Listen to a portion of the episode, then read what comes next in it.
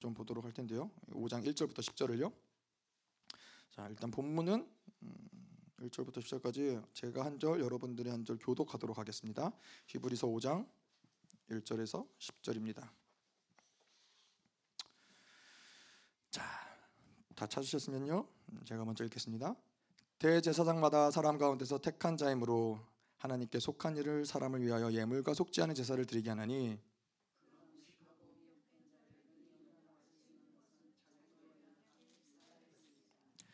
그러므로 백성을 위하여 속죄제를 드림과 같이 또한 자신을 위하여도 드리는 것이 마땅하니라.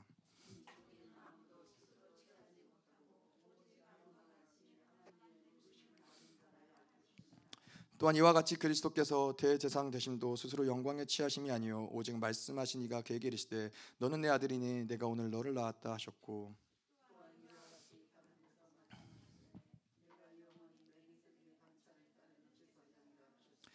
그는 육체에 계실 때 자기를 죽음에서 능히 구원하실 이에게 심한 통곡과 눈물로 간과 소원을 올렸고 그의 경건하심으로 말미암아 들으심을 얻었느니라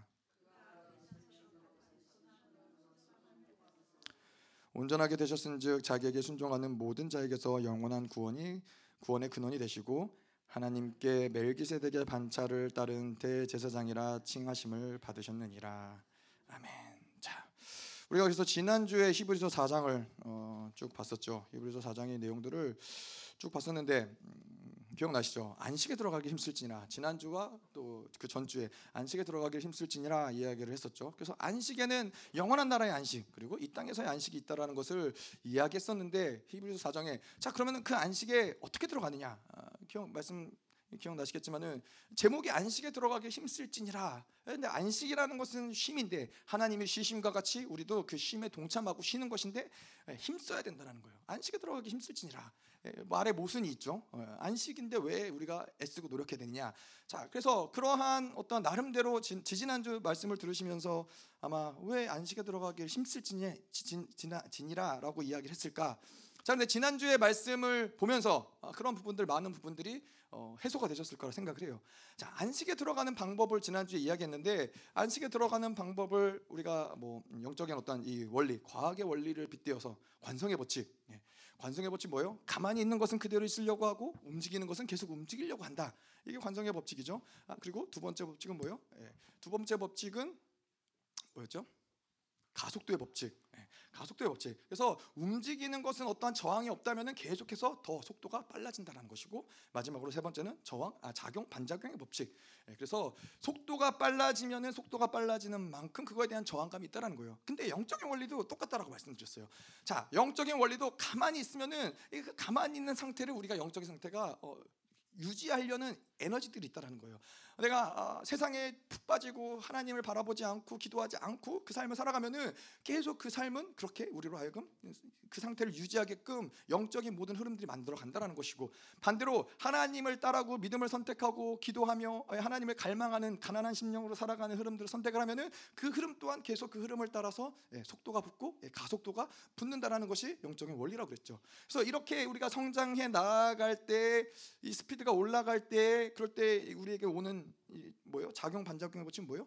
그만큼 이 원수들도 우리를 가만히 내두지 않는다라는 것이죠. 자 그렇기 때문에 이러한 이 원리들을 이야기했는데 중요한 것은 누가 힘쓰느냐? 누가 힘쓰는 거예요? 하나님이 일하신다라는 거예요. 중요한 것은 이 안식에 들어가는 것, 온전함에 들어가는 것은 우리가 일해서 만들어갈 수 있는 것이 아니라 하나님이 일하신다라는 것이죠. 하나님이 일하시기 때문에 우리는 그분께 계속 뭐래요? 기도하는 것이죠. 그분께 계속 요구하는 것이죠. 하나님 도와주세요. 하나님 내가 당신을 의지합니다. 예, 하나님 앞에 나아가서 그분이 주시는 것으로 사는 것이고 그분께 우리의 모든 염려, 걱정, 근심도 올려드리는 것이고 그분이 모든 것들을 만들어 가시는 것이 하나님이 일하신다라는 것이죠. 예, 그래서 이사야서 62장 7절에 하나님을 쉬지 못하게 하는 거예요. 하나님의 성전이 예루살렘의 성전이 온전해지기까지 하나님으로 하여금 쉬지 못하게 하는 거예요. 그게 뭐예요? 예루살렘 성전이 뭐예요? 하나님의 나라, 하나님의 통치. 예, 우리가 거룩한 하나님의 성전인데 이 성전이 온전해지기까지 하나님 하나님은 쉬시지 않는다는 거예요. 그래서 예수님이 예, 왜 안식일에 너는 병자를 치유하느냐? 이 바리새인들과 이, 영, 이 종교 지도자들이 그런 얘기했을 때 하나님이 쉬시지 않기 때문에 나도 쉬지 않는다. 왜 하나님이 쉬지 않아요? 인간의 안식은 무너졌기 때문에 인간이 죄로 인하여서 그 안식이 하나님이 쉬심과 같이 그 쉬심 하나님의 안식에 동참해야 되는데 그것이 무너졌기 때문에 하나님은 쉬시지 않는다라는 거예요. 이게 중요한 것이죠. 예, 우리가 넘어지고 우리가 쓰러지고 우리가 절망하고 좌절할 수 있어요. 아, 내 어떤 믿음의 성장이 더디는 것 같이 느껴질 때가 있지만은 중요한 건 뭐예요? 그분은 일하시고 계신다라는 거예요. 그분의 목적은 분명해요. 그 예루살렘의 성전이 온전히 완성될 때까지 나는 결코 쉬지 않겠다라는 거예요. 나는 결단코 쉬지 않고 지금도 일한다라는 거예요. 음. 자, 그래서 이 안식에 들어가기 위해서는 누가 그 에너지를 이, 이 뭐죠? 관 관 관성의 법칙, 예. 관성의 법칙, 이 모든 에너지, 예, 가속도의 법칙, 이 모든 에너지를 누가 제공하느냐? 하나님이 제공하신다라는 것이죠. 자, 그런데 이제 12절, 13절 들어가면서 자, 또 모든 노력을 기울여라 했을 때 한 가지는 뭐라고 그랬죠? 말씀을 받아들여야 된다라는. 말씀을 받아들이는 것이 우리에겐 중요하다는 거예요. 그래서 12절에 하나님의 말씀 뭐라고 했어요? 하나님 말씀은 살아있고 활력이 있어서 솜 검과 같아서 홍과 영, 육과 골수와 뼈 모든 것들을 찔러 쪼개기까지 한다는 것이죠. 그래서 하나님의 말씀을 받아들이는 것이 중요한데 그 말씀은 이 4장 12절에서 말씀하시 그렇기 때문에 그 말씀을 받아들였을 때 우리 안에 있는 모든 하나님을 대적하고 거역하고 불순종하는 모든 세포들을 찔러 쪼개기까지 한다는 거예요. 그래서 하나님의 말씀을 받을 수 있는 존재로 그분이 만들어 가신 하신다는 것이죠. 자 그런데 동시에 아, 이 동시에 이 말씀 가운데는 분명히 하나님의 말씀의 능력이 그렇지만은 그 말씀을 받아들이지 않을 때 하나님 우리에게 주시는 선포하는 그 말씀을 받아들이지 않을 때는 어떻게 되느냐? 그것은 마치 우리가 민수기에서 봤던 것처럼 아멜렉의 칼 가운데서 심판되어져서 광야에서 죽을 수밖에 없었던 이스라엘처럼 그 말 그 말씀이 우리에게는 심판의 말씀으로 아, 날라올 수 있다는 것을 동시에 이야기하고 있다는 것이죠. 자, 그래서 이런 얘기들을 저희가 지난주에 하면서 가장 중요한 건 뭐였어요? 자, 이 안식에 들어가야 되는데 분명히 1세대 출애굽 1세대에게는 약속의 땅 가나안에 들어갈 것을 하나님 약속하셨지만은 1세대 이스라엘 백성들은 출애굽 백성들은 실패했어요. 다시 말해서 아, 하나님의 우리가 민수기 14장 민수기를 보면서 그런 얘기했잖아요. 모세가 얼마나 하나님의 마음을 어, 알고 있었고 온유한 자였고 하나님과 얼굴과 얼굴을 대면하는 자였음에도 불구하고 모세가 그의 백성들을 이끌고 안식에 들어가는 것을 실패했다라는 거예요. 우리의 어떠함들 이스라엘 백성들도 어, 그, 그들이 우리가 뭐 지난주에 그런 얘기 했잖아요. 우리가 볼 때는 한 이스라엘 백성들 어쩜 저렇게 악할 수 있냐? 어쩜 저렇게 불신하고 어쩜 저렇게 대적하고 어쩜 저렇게 하나님 말하는 것을 믿지 못하느냐? 이렇게 생각할 수 있는데 구약의 그들이 볼 때 우리도 마찬가지로 아니 너희들은 성령이 내지 않은 시대에 살아가면서 어떻게 그렇게 살 수 있느냐? 그들도 동일한 질문을 던질 수 있다라는 것이죠. 근데 중요한 건 뭐예요? 우리의 힘으로 안식에 들어가는 것은 불가능하다는 거예요. 그러면서 지난주에 이제 뭘 소개했어요? 대제사장이신 예수 그리스도가 있다라는 거예요. 우리를 약속으로 인도할 안식으로 인도할 대제사장 모세는 실패했어요. 이스라엘 백성들은 실패했어요. 우리도 소망이 없어요. 근데 대제사장이신 예수 그리스도가 그분이 우리를 안식으로 인도한다라는 것이죠. 그것이 지난주 지난주 가운데서 가장 중요한 말씀이었어요. 예, 우리가 실패하고 절망할 수 있지만은 예수를 바라봐야 되는 이유는 뭐예요? 그분이 우리를 안식으로 인도하기 때문에 그분이 우리를 온전함으로 인도하기 때문에 그렇다는 것이죠. 자, 그래서 우리가 이 히브리서 이 오면서 1장, 2장에 대해서 1장, 1장에 대해서 그분의 하나님의 예수 그리스도의 신성에 대해서 이야기하고 2장에 예수 그리스도의 인상, 인간이신 예수 그리스도의 모습에 대해서 이야기하고 그분이 인간으로 오심을 우리와 그분을 예, 동일하게 만들기 위해서 예, 우리로 하여금 그분의 거룩한 자와 거룩함을 입은 자가 동질이라 내가 너희를 형제라고 부끄러기 부르기를 부끄러워하지 않는다.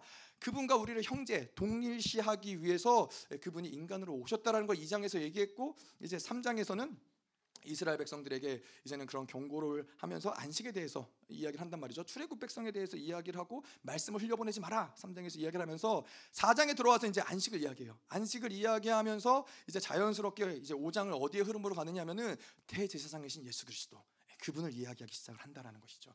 자, 그래서 오늘 말씀은 이제 그 예수 그리스도 하나님의 아들로서의 예수 그리스도 그분은 누구시냐 이거를 좀 볼 텐데 자, 아, 일단 우리가 많이 이야기했지만은 어, 이 히브리서를 정확하게 이해하기 위해서는 우리가 하나님 안에서 신앙생활을 하는 모습들을 뭐 여러 가지의 모습들로 표현할 수 있지만은 일단 로마서적인 어떠한 이 헬라적 사유 방식이 있다라는 거예요. 헬라적 사유 방식은 뭐예요? 로마서는 철저하게 사도 바울이 이방인을 위해서 선교사였기 때문에 예, 이방인의 입장에서 이방인, 그때 헬라인들이 받아들이기 쉬운 복음을 전하기 위해서 그 도구를 뭘 썼냐면은 헬라적인 사유 방식으로 어, 많은 편지들을 썼단 말이죠. 헬라적인 사유 방식은 뭐냐?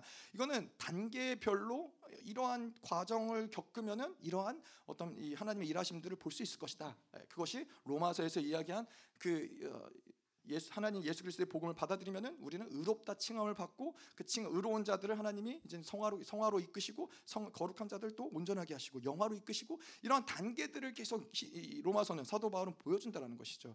이러한 것들이 이정표가 있기 때문에 아 이렇게 가면 되는구나. 아그 다음은 이런 일들이 있는 거구나. 이거를 보면서 갈 수 있는 것이 헬라적인 사유 방식이라는 거예요.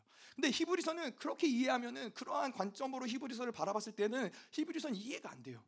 어, 이해가 되지 않는 건 무엇이냐? 그런 어떤 이정표나 과정을 설명해 주지 않아요. 지난주 히브리서 4장에서 이야기했던 것처럼 안식에 들어가는 걸 뭐라고 그랬어요? 믿는 자는 저 안식에 들어간다. 예. 믿는 그럼 믿는다는 건 도대체 무엇이냐? 뭘 믿어야 되냐? 어떻게 믿어야 되냐? 얼마나 믿어야 되냐? 이러한 설명이 없다라는 거예요. 히브리적 사유 방식은 일단 믿으면 안식에 들어간다는 거예요. 예, 아브라함의 이야기를 보면 우리가 알 수 있지만은 아브라함에게 하나님이 너는 어디로 가서 이런 일이 있을 거고 이렇게 가면 이런 누구를 만날 거고 이런 설명이 없었어요. 하나님이 히브리적 사유 방식으로 하나님 이스라엘과 하나님 만남은 대부분 히브리적 사유 방식의 만남이에요. 어떻게 하나님의 아브라함을 만나서 이야기했어요? 너는 본토 친척 아베 집을 떠나라. 예. 왜 떠나야 되는지 무엇을 위해서 떠나야 되는지 그런 설명이 없어요. 예. 떠나라는 거예요. 자, 그래서 어떠한 측면에서는 이런 히브리적 사유 방식이 무식하다고 느껴질 수 있죠. 아니 왜 설명 좀 설명을 해주고 과정을 해주고 그 어떤 다음 스텝을 이야기해주면 가기 쉬울 텐데 예, 그렇지 않다는 것이죠. 어, 제가 말씀드렸지만은 이 제가 예전에 군대 있을 때 군대에서는 철저히 헬라적 사유 방식의 모든 삶의 스타일이에요. 예, 훈련을 이제 기획을 하고 훈련을 만들어야 되는 어, 그런 과정 가운데서 예, 1단계, 2단계, 3단계, 3단계가 실패했을 때는 플랜 A, 플랜 B, 플랜 C 모든 것들을 다 준비를 해놔요. 예, 그런데 예, 제대로 돌아가는 건 별로 없더라. 인생도 마찬가지예요. 우리의 인생을 우리가 계획하고 준비하고 아 이렇게 하면 되겠지. 그 다음에 이렇게 되겠지. 근데 인생이 그렇게 흘러가지 않는다라는 거예요. 예. 그래서 헬라적인 사유 방식으로 살아가는 이, 이 지금 이 세상에서 살아가는 바벨론적인 어떤 흐름들이 결코 어, 지혜로운 방법이냐? 그렇지 않다라는 것이죠. 음. 자, 그래서 이 히브리서에서 중요한 건 뭐예요? 어, 믿음이에요, 믿음. 히브리서에서 우리가 히브리서를 통해서 가장 어, 전면적으로 받아들여야 될 것은 믿음인 것이고 또 그 믿음을 통해서 하나님이 일하시는 것들을 히브리서를 통해서 우리가 봐야 된다는 것이죠. 음. 자, 그래서 이, 이 우리의 모든 이 안식에 들어가는 모든 과정들 지난주에 이 저 믿는 자는 믿는 자는 저 안식에 들어간다 했을 때 그 믿음이라는 것은 과거 분사로 쓰여졌다 그래요. 그럼 어떠한 믿음의 형태가 있다라는 거예요. 그게 어떠한 형태냐 이거를 정확하게 설명하고 있지는 않지만은 어떠한 형태가 됐을 때 그 사람은 믿음의 안식에 들어간다라는 것을 이야기하고 있다는 것이죠. 자 그래서 히브리서 11장에도 우리가 믿음에 대해서 이야기할 때이 히브리서 11장에 뭐라 그래요? 예, 믿음은 바라는 것들의 실상이요 보지 못하는 것들의 증거라는 거예요. 예. 자 바라는 것들 바라는 것들의 실상은 뭐예요? 제가 예전에 뭐 그런 거 있었잖아요. 어, 예전에 어떤 책에 보면은 아, 그 믿음이라는 것을 설명할 때 그려라 머릿속에서 너가 원하는 걸 그려라.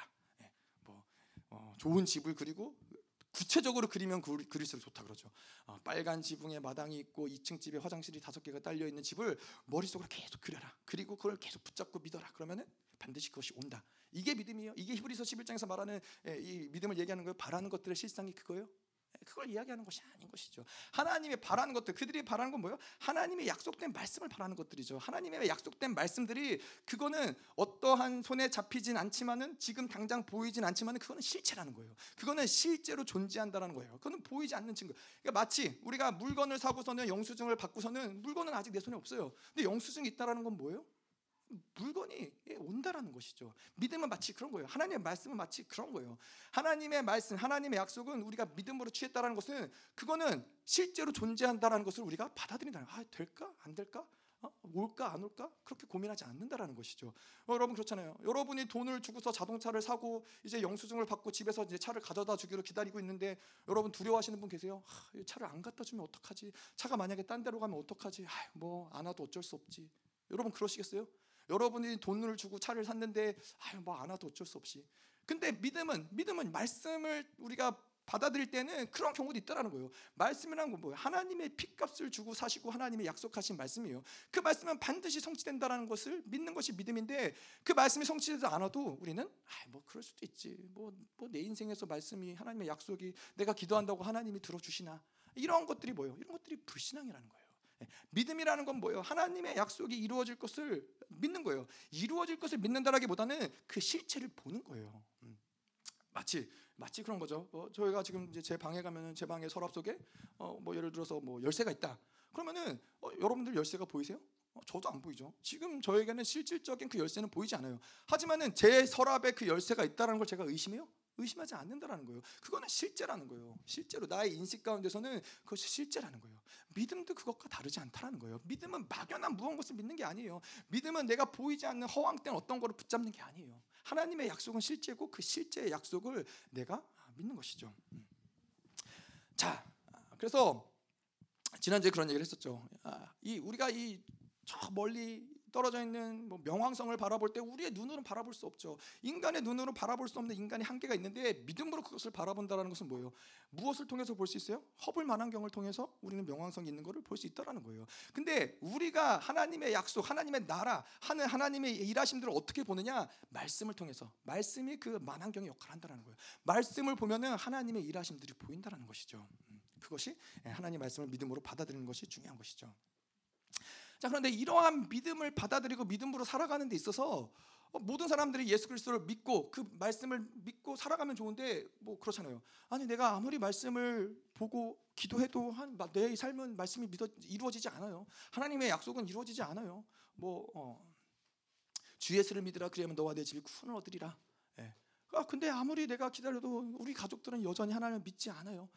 아, 이런 하나님의 말씀에 대해서 포기하고 싶고 낙태되고 싶은 마음들이 있을 수 있다라는 것이죠. 근데 이 믿음이 작용하는 데 있어서는 가장 중요한 건 하나님의 뜻이 언제냐, 하나님의 때가 언제냐, 뭐 이러한 어떤 하나님의 일하심의 어, 섭리들도 있겠지만 믿음이라는 것이 온전하게 작용하기 위해서는 우리 안에서 오염되어 있는 것들, 비진리들, 어, 잘못된 정보들 이런 것들을 뽑아내는 것들이 필요하다라는 거예요.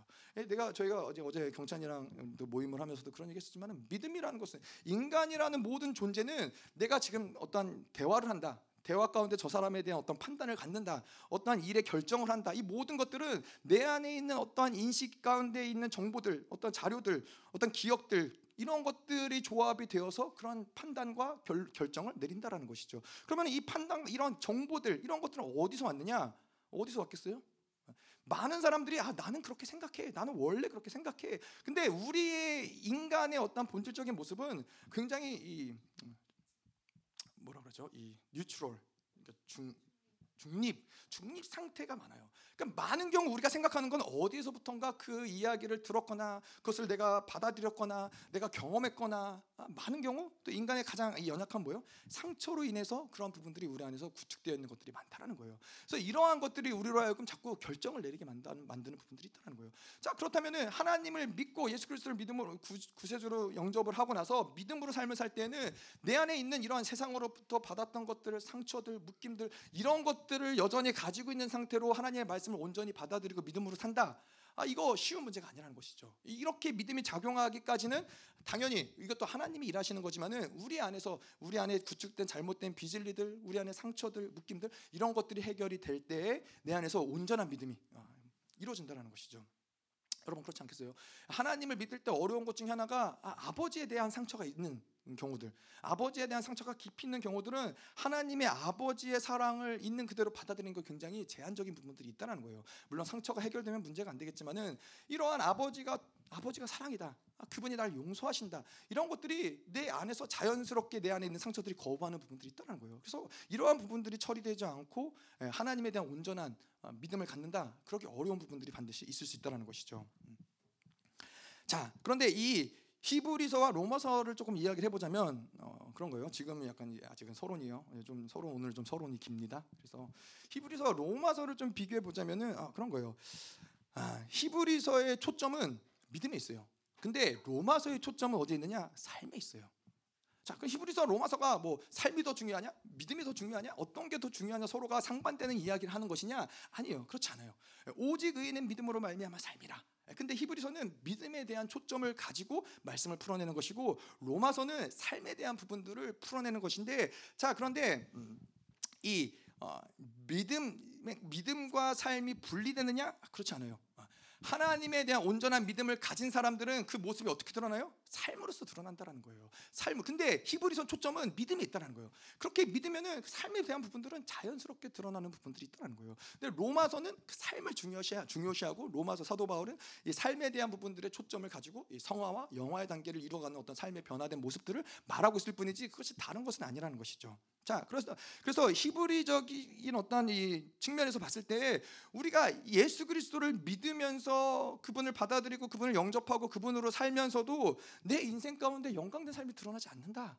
아, 그러면 뭐가 문제가 되겠어요? 내가 노력하지 않아서 그래요? 아, 내가 더 열심히 의지를 살려서 아, 죄를 끊어내고 포기하고 열심히 기도하고 했어야 되는데 못해서 그런 거예요? 히브리 기자가 얘기하는 건 삶의 초점이 아니라 믿음에 있다라는 거예요. 결국에는 믿음이 온전하지 못했기 때문이라는 거예요. 온전한 믿음으로 예수를 바라보지 못했기 때문에 삶에서의 어떠한 영광스러운 모습이 드러나지 않는다라는 것이죠. 음. 여러분 신앙생활 하다 보면은 그런 사람 있을 수 있어요. 아, 저 사람이 되게 신앙생활 잘하고 어, 되게 영적이고 어, 그런 사람인데 아, 인격이 엉망이야. 어, 삶이 그렇게 온전하지 못해. 그런 사람이 있을 수 있어요. 그럼 이건 뭐가 문제예요? 둘 중에 하나겠죠. 어, 그 사람의 어떤 믿음이 잘못됐거나 그래서 인기, 삶의 모습이 변화되지 않는다면 그거는 가짜예요. 그런데 아니면은 믿음으로서의 삶을 살아가지만은 아직은 삶이 온전히 변화되지 못한 영역들이 아직은 있을 수 있거나 아, 그런 영역인 것이죠. 근데 그렇다고 해서 우리가 삶의 초점을 가지고 삶을 살아가면 되느냐? 아니에요. 그건 순서가 잘못된 거예요. 삶의 초점을 가지고 내가 나의 삶의 어떠한 부분들을 내 힘으로 바꿔 나가기 시작을 하면은 그러면은 믿음은 믿음은 다 죽어버리는 거예요. 하나님의 일하심들을 기대하기는 더 어려워지는 것이죠. 그래서 이 어떤 믿음과 삶의 어떤 순서들이 굉장히 중요한 부분들이 있어요. 음. 자, 그래서 히브리서 내내 우리가 계속 바라보고 받아들일 거는 이 믿음의 싸움인 거예요.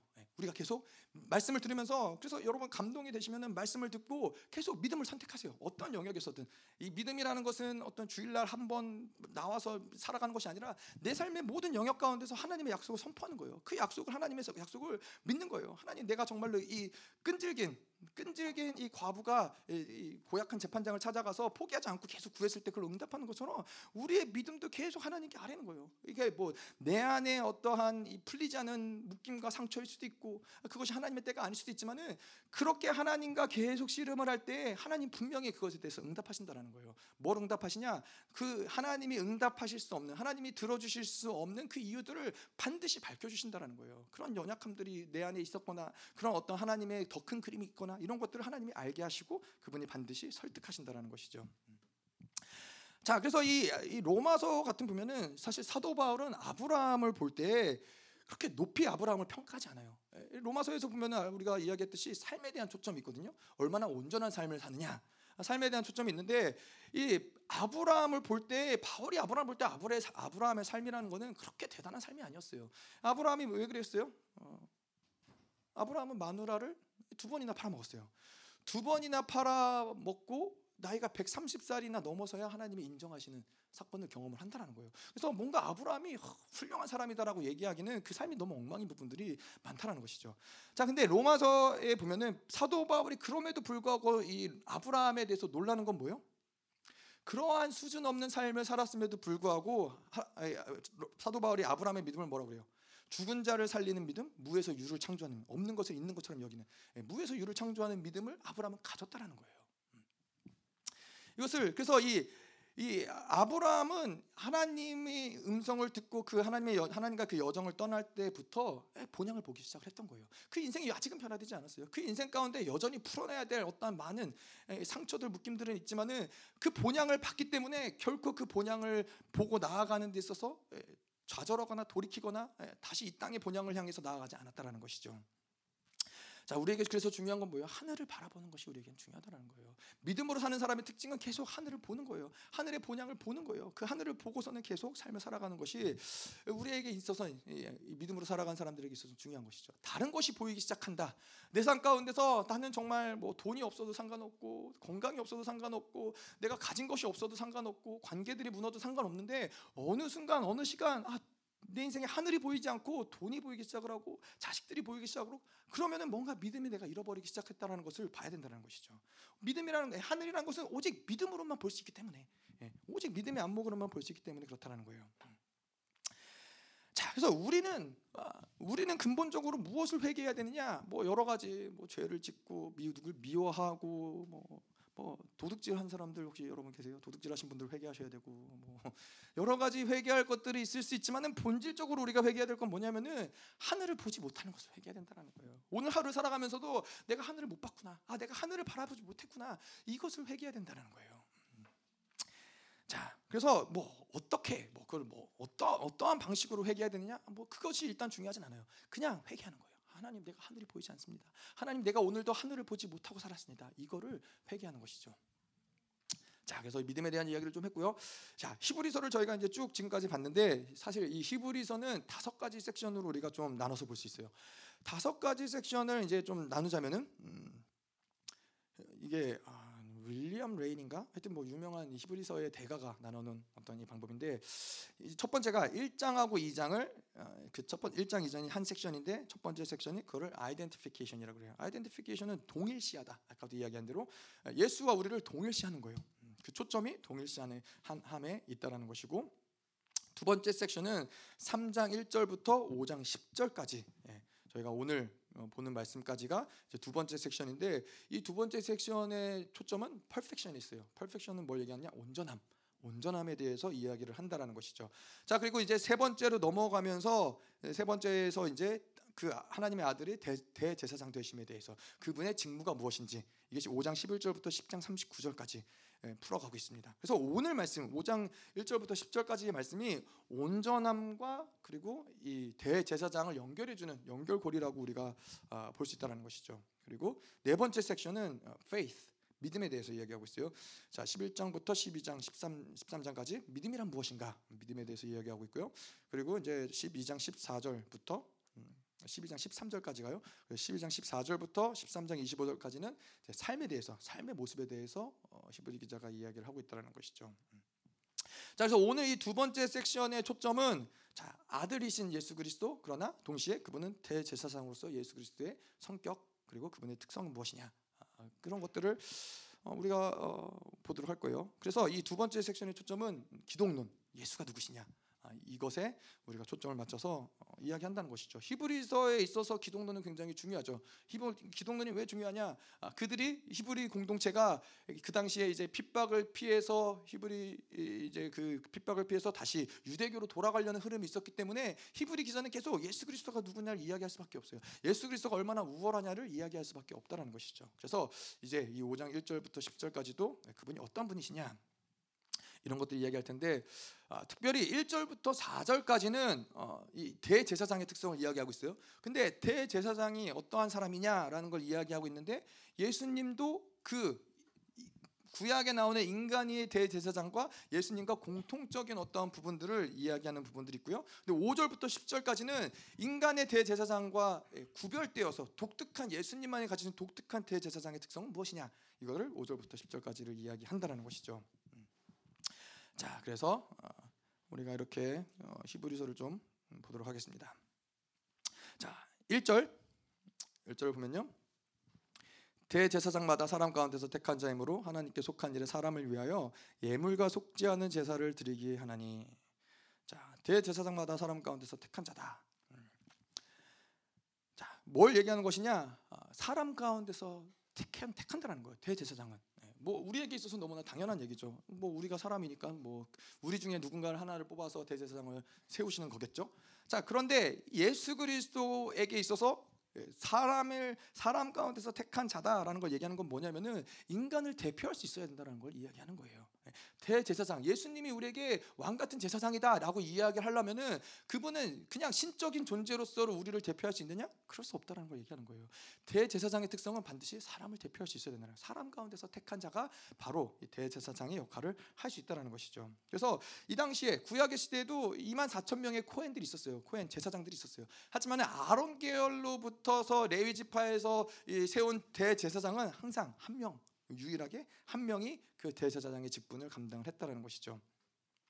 자 그리고 하나님께 속한 일에 사람을 위하여 예물과 속지 않은 제사를 드리게 하나니 여기서 사람을 사람을 위하여라는 말은 어, 이 헬라어로 히페르라는 어, 단어인데 on behalf of man 어, 그런 뜻을 가지고 있어요. 뭐뭐를 대표해서 무엇을 위해서 무엇을 어, 그런 어떤 대신해서 이러한 뜻을 내포하고 있다는 거예요. 하나님의 속한 일을 위하여 사람을 위하여. 음.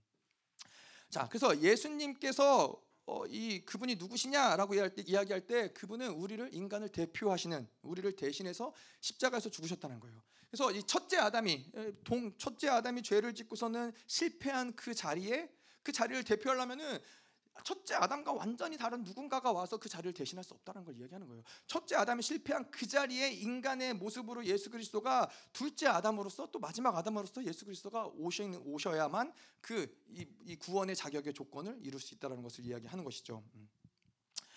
자 그리고 또한 그분이 우리를 위해서 우리를 대표해서 십자가에 지셨을 뿐만 아니라 또 그분은 뭐요? 우리를 대표해서 영광에 들어가셨다라는 거예요.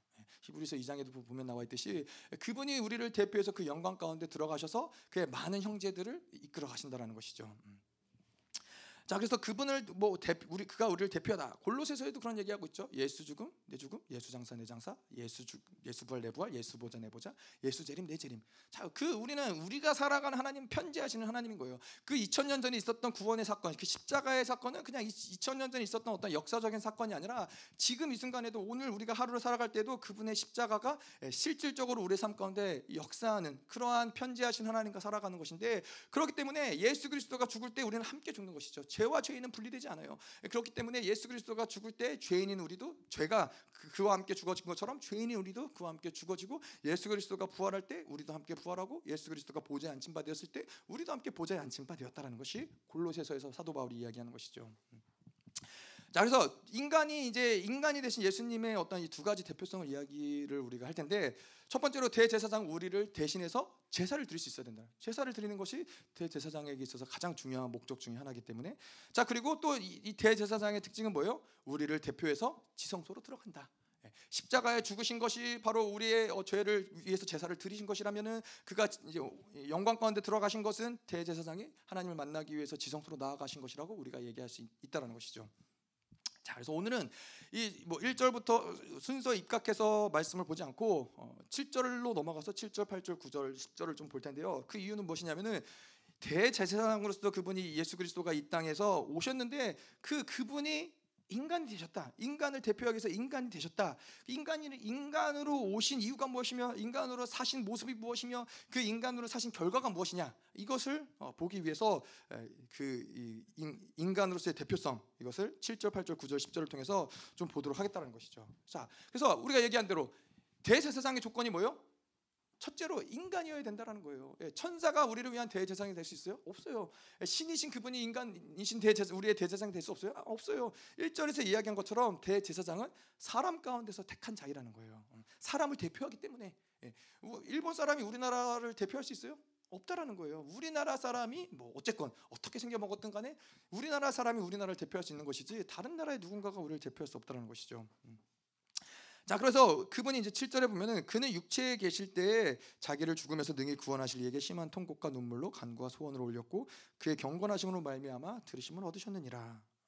인간으로 그분이 대제사장으로 오셨는데 인간으로 오셨다라는 그 특징이 뭐예요? 대신해서 우리를 대신해서 온전한 제사를 드리는데 그 특징이 뭐예요? 인간의 특징이 7절에 나온 것처럼 육체를 입었다라는 거예요. 육체를 입었다는 거예요. 인간의 가장 큰 특징은 그 또한 가장 큰 약점은 육체를 입었다라는 거예요. 그래서 예수님이 육체를 입으셨다는 거예요. 자, 여기서 육체라는 말 우리가 잘 아는 말이죠. 네, 헬라어로 사르크예요. 사르크. 네. 자, 사르크는 뭐요? 사르크를 이제 저희가 좀 볼, 볼게요. 육, 그분이 육체로 오셨다. 그분은 우리는 이제 보통 생각할 때 예수님이 뭐 그분은 뭐 인간이시지만 뭐 신이시지만 인간의 모습으로 이 땅에 오셨지만은 우리가 생각할 때 그분은 그래도 우리랑 다르지 않을까라고 생각할 수 있다라는 거예요.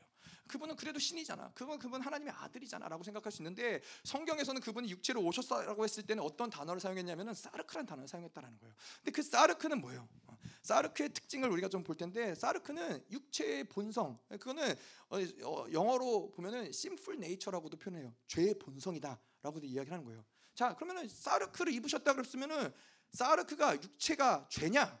자, 육체가 죄다. 우리가 인간 육체를 입었기 때문에 인간은 죄인인데 육체가 죄냐, 사르크가 죄냐라고 해서 그게 죄다라고 그러면은 어, 그럼 문제가 심각해져요.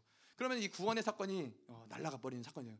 예수님이 우리를 구원하기 위해서는 죄가 있으시면 안 되시는 분이에요. 자, 그러면 사르크는 뭐냐? 자 마치 그런 거죠. 여기 수건이 있는데 제가 이 수건으로 사람을 때렸어요. 그러면은 이 수건 자체가 죄예요? 수건 자체는 죄가 아닌 거예요. 하지만 이 수건을 가지고서 누군가를 때렸으면은 그는 죄의 사용을 받은 거죠. 죄가 죄로서 사용이 된 거예요. 자 마찬가지로 사르크 그 자체는 죄라고 이야기할 수 없어요. 근데 사르크의 특징은 뭐냐면은 죄를 끌어당긴다라는 거예요. 예, 가만히 있어도 죄를 끌어당기는 성향이 있는 게 심플 네이처 죄의 본성이에요. 육체의 본성이에요. 그래서 육체 예수님이 육체를 입으셨다. 그럼 예수님도 우리와 다르지 않다라는 거예요. 어, 다시 말해서 사르크 그 상태는 하나님의 것들을 끌어당기는 것이 제로 퍼센트 없어요.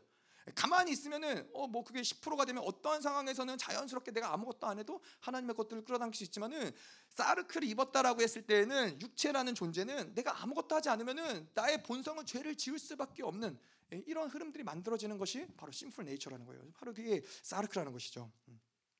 자, 그래서 어떻게 하면 지옥에 가느냐? 어려운 일인가요? 지옥에 가는 건 아주 쉬워요. 어, 지옥에 가는 거는 육체를 입고 아무것도 안 하면 돼요. 그냥 육체를 입고 육체가 원하는 대로 흘러가는 대로 살아가면 돼요. 어.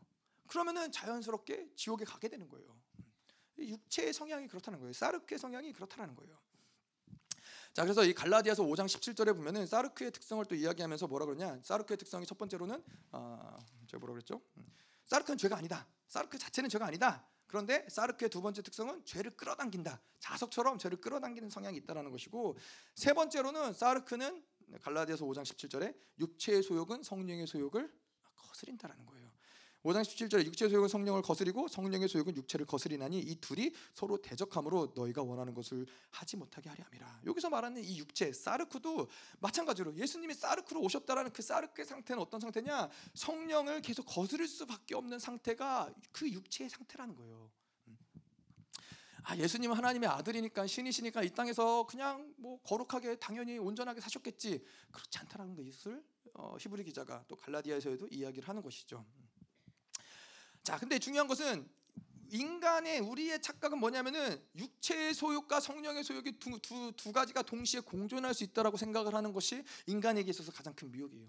그것이 두 가지가 공존할 수 없어요. 육체의 소욕, 사르크를 가지고 살아갈 때는 성령이 성령의 소욕이 운행되지 못하는 상태고 성령의 소욕으로 살아갈 때는 육체의 소욕이 움직이지 못하는 상태라는 거예요. 그래서 둘이 서로가 서로를 대적함으로 원하는 것을 하지 못하게 한다. 사도 바울이 그렇게 이야기를 한 것이죠.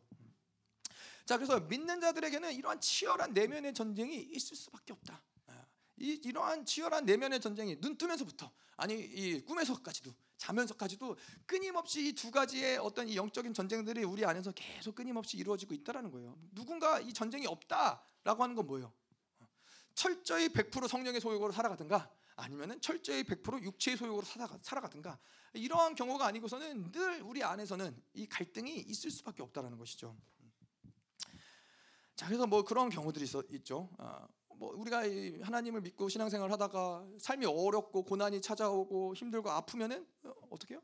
하나님께 나와서 기도하겠죠. 하나님 도와주세요. 예, 우리 아이들도 평소에 기도 잘 안 하다가 예, 다치거나 아프면은 하나님을 간절하게 찾더라고요. 하나님을 간절하게 찾으면서 하나님 도와주세요. 하나님 도와주세요. 하나님 살려주세요.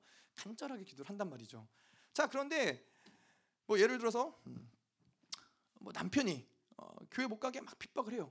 어, 교회 못 가게 막 핍박을 하, 하는데 어, 그러면 핍박을 핍박을 하기 이 핍박을 이제 벗어나서 교회 온전히 가기 위해서 계속 기도하고 전쟁한단 말이죠. 하나님 내가 정말 이 핍박 당하지 않고 하나님 온전하게 믿을 수 있도록 교회 잘 나갈 수 있도록 도와주세요. 기도하는데 이 핍박이 끝났어요. 더 이상 남편이 교회 간다고 뭐라고 하지 않아요. 괴롭히지 않아요.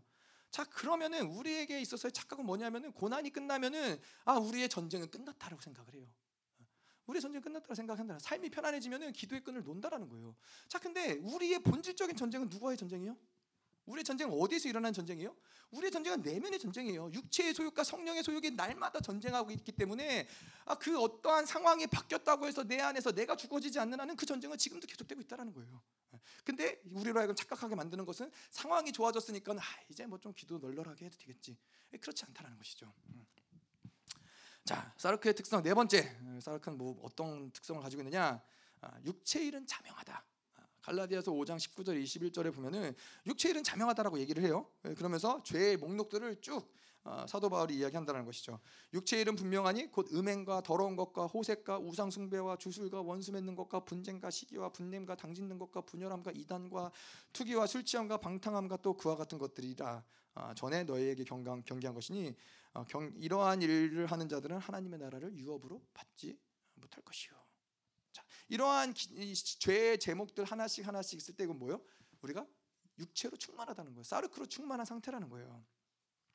자, 그래서 사르크로 살아갈 때, 아, 난 잘 모르겠어요. 내가 지금 육체로 살아가는지 성령의 소유로 살아가는지 애매해요. 잘 모르겠어요. 그럴 수 없다라는 거예요. 육체 일은 현저하다. 육체 일은 분명하다.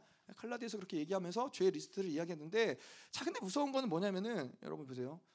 음행과 더러운 것과 호색과 우상 숭배와 주술과 원수 맺는 것, 아, 뭐 이런 것들. 여러분 중에서 이런 것들 하시는 분 있으세요?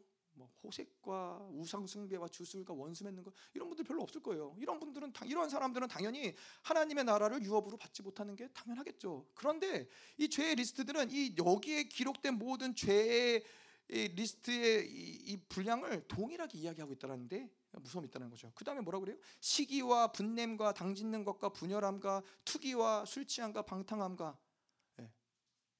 여러분 여기서 분내지 않으신 분 계세요? 나는 한 번도 화를 내지 않았어. 나는 오늘 하루 뭐 오늘 하루가 아니라 내가 평생 살아오면서 어릴 때부터 지금까지 난 한 번도 화를 낸 적이 없어. 네, 그러신 분 계세요? 고지사님 그러세요? 그럴 그럴 어, 오늘은 거짓말하시면 안 되겠네요. 동생분이 와 계시니 거짓말하면 이제 어렸을 때 모든 추억들을 소환시켜서 자, 근데 이 사도 바울은 뭐냐면은 이러한 죄의 목록들을 이야기하면서 누가 하나님의 기업을 유업으로 받지 못하느냐 이러한 어떠한 죄의 목록에 걸린 어떠한 것이 있으면은 유업을 얻지 못한다는 거예요. 이것이 뭔가 더 큰 죄를 지었기 때문에 더 작은 죄이기 때문에 이 죄가 죄의 분량이 다르지 않다는 걸 이야기해요. 왜? 왜 죄의 분량이 다르지 않다는 걸 얘기하냐? 분을 내든 당을 짓든 시기를 하든 뭐 호색과 주술과 이런 것들을 하든 결국에 뭐 뭐예요? 육체로 살아가는 삶의 모습이 있기 때문에 그렇다는 거예요. 육체로 살아가는 자들에게 하나님의 유업 나라를 유업으로 받을 수 없다라는데 문제가 있다 있기 때문에 사도 바울이 그렇게 얘기하는 거예요. 그 나는 나는 이렇게 좋은 일을 100가지 했어. 근데 내가 잘못한 건 단 한 가지인데. 예, 그런데 그렇게 내 한 가지를 이야기하더라도 육체로 살았다면 그 육체는 하나님의 나라를 유업으로 받을 수 없는 그런 존재인 거예요. 육체란 존재가 그렇다는 것이죠. 죄의 무게가 동일하다는 거예요. 자 그리고 마지막으로 사르크의 특성 다섯 번째는 뭐예요? 사르크를 방치하면 사르크 그냥 야, 모르겠다. 아유 성령의 소욕 성령을 의지하며 살아가는 거 너무 힘들어. 그냥 육신이 원하는 대로 좀 살지 뭐 세상이 말하는 대로 좀 따라가면서 살지. 자 그러면 문제가 뭐가 뭐가 되는 거예요? 사르크를 방치하면은 사르크는 결론적으로는 죽음을 향해서 갈 수밖에 없다라는 거예요. 그것이 일차원적으로는 육체의 생명이 끝나는 것이고 그 죽음 뒤에 영원한 죽음까지도 사르크는 우리를 끌고 갈 수 있다라는 것이죠. 그렇기 때문에 지난주에도 믿음으로 안식 후에 들어가 기를 힘써서 계속 우리의 힘을 다해서 안식에 들어가지 않으면은 아유 힘들어 귀찮아 무슨 안식에 들어가냐 이스라엘 백성들이 민수기에서 이야기한 것처럼 아유 무슨 가나안에 들어가서 전쟁을 해서 그 거인들하고 우리가 어떻게 싸우냐 그냥 광야에서 적당히 살기 원한다 그랬을 때 어떻게 돼요? 그러면은 그냥 그렇게 적당히 살아가는 어떤 믿음의 수준이 유지되는 것이 아니라 안식에 들어가지 못하면은 반드시 추락할 수밖에 없다라는 거예요. 반드시 그 결과가 참혹할 수밖에 없다라는 거예요. 그렇기 때문에 사르크를 방치하고 살아가는 것이 우리에게는 예, 안 된다는 것이죠. 자, 그런데 이 사르크에 대해서 우리가 쭉 설명을 했는데, 자, 근데 예수 그리스도가 육, 체로 오셨다라는 거예요. 그분이 육체로 오셨다는 것이죠. 자, 그래서 예수님도 육체를 입으셨기 때문에 사르크대로 살아가면 어떻게 돼요? 어, 예수님도 죽는다라는 거예요. 예수님도 예수님도 이 하나님의 나라를 유업으로 얻지 못하는 그 죄의 목록들을 가지고 살 수밖에 없는 아, 존재가 될 수밖에 없다라는 것이죠. 자, 그런데 그러기 때문에 어, 오늘 말씀 그분이 이몇 음, 절이에요? 7절에도 보면은 자, 그래서 그러한 사르크를 가지신 예수님이 어떻게 살았느냐? 그는 육체에 계실 때 자기를 죽음에서 능히 구원하실 이에게 심한 통곡과 눈물과 간구와 소원을 올렸고 그의 경건한 것을 말미암아 들으시면 얻었느니라. 육체로 오셨기 때문에 그분은 심한 간구와 통곡을 기도할 수밖에 없었다는 거예요. 여러분 생각해 보세요. 예수님이 하나님이야. 예수님이 신이야. 그러면 왜 예수님이 눈물을 흘리고 통곡을 하고 그렇게 기도를 할, 할 필요가 있어요? 그럴 필요 없어요. 예수님이 신인데 예수님이 뭐 예수님 모든 것들을 그분이 원하는 대로 할 수 있는 그런 하나님인데 그럴 필요가 뭐가 있어요? 근데 히브리 기자는 그는 심한 통곡과 강구로 눈물로써 하나님께 아랬다라는 거예요. 자, 그런데 여기서 이제 죽음이라는 단어가 나오죠. 육체에 있을 때 자기를 죽음에서 능히 구원하시리 얘기. 자, 어떠한 사람들은 이 죽음을 뭐라고 설명을 해요? 십자가의 죽음이라고 이야기하는 사람들이 있어요. 아, 예수님이 이제 십자가에 죽을 때가 되어서 십자가의 죽음이 두렵기 때문에 그것을 피하기 위해서 하나님께 간절히 기도했다라고 이야기 해석을 할 수 있는 하는 사람들이 있어요. 근데 여기서 죽음은 그 십자가의 죽음을 이야기하는 게 아니에요. 사르크의 상태, 사르크의 상태는 뭐예요? 사르크의 상태는 육체는 사망의 법 가운데 매여서 사망의 법으로 죄로서 살아가는 거예요. 그 죽음을 얘기하는 거는 죽음 사망의 법 가운데 살면서 결국에는 사망으로 가게 만드는 것을 죽음이라고 이야기하는 거예요. 근데 예수님의 전쟁, 예수님의 싸움은 뭐예요? 예수님은 그 사망의 통치 가운데 살아가지 않도록 몸부림을 치신 거예요. 이 땅 가운데 육체를 입으시고 사르크를 입으시고 단 한 번도 죄를 짓지 않고 사망의 통치 가운데 죽음으로 인도하는 그 사망의 통치 가운데 들어가지 않도록 예수님은 몸부림을 치셨다라는 것을 이야기한다는 것이죠. 음. 사르크로 살면 필연적으로 사망이 올 수밖에 없기 때문에. 음. 자, 그래서 이 사르크를 가지신 예수님을 향해서 원수의 전략은 무엇이냐? 사망의 법 아래 살게끔 자꾸만 어, 예수님을 이끌어가는 거예요. 자꾸만 예수님이 혈기나면 혈기나는 대로, 시기나면 시기하는 대로, 질투하면 질투하는, 분내면 분내는 대로 그렇게 살아가게끔 계속해서 원수들의 전략은 그렇다는 것이죠. 자, 그런데 예수님이 한 번의 실패, 그분이 단 한 번의 실패로 죄를 짓는다면 그분은 어떻게 돼요?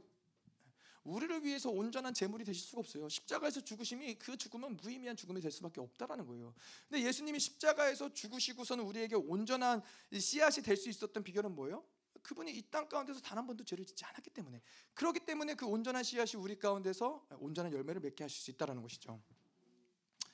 자, 그래서 어, 우리에게도 마찬가지죠. 우리 우리로 하여금 사르크로 살아가게끔 만드는 사망의 법 아래로 살아가게끔 만드는 원수의 가장 강력한 전략은 무엇이냐? 기도하지 못하게 만드는 거예요. 예, 기도를 죽이는 거예요.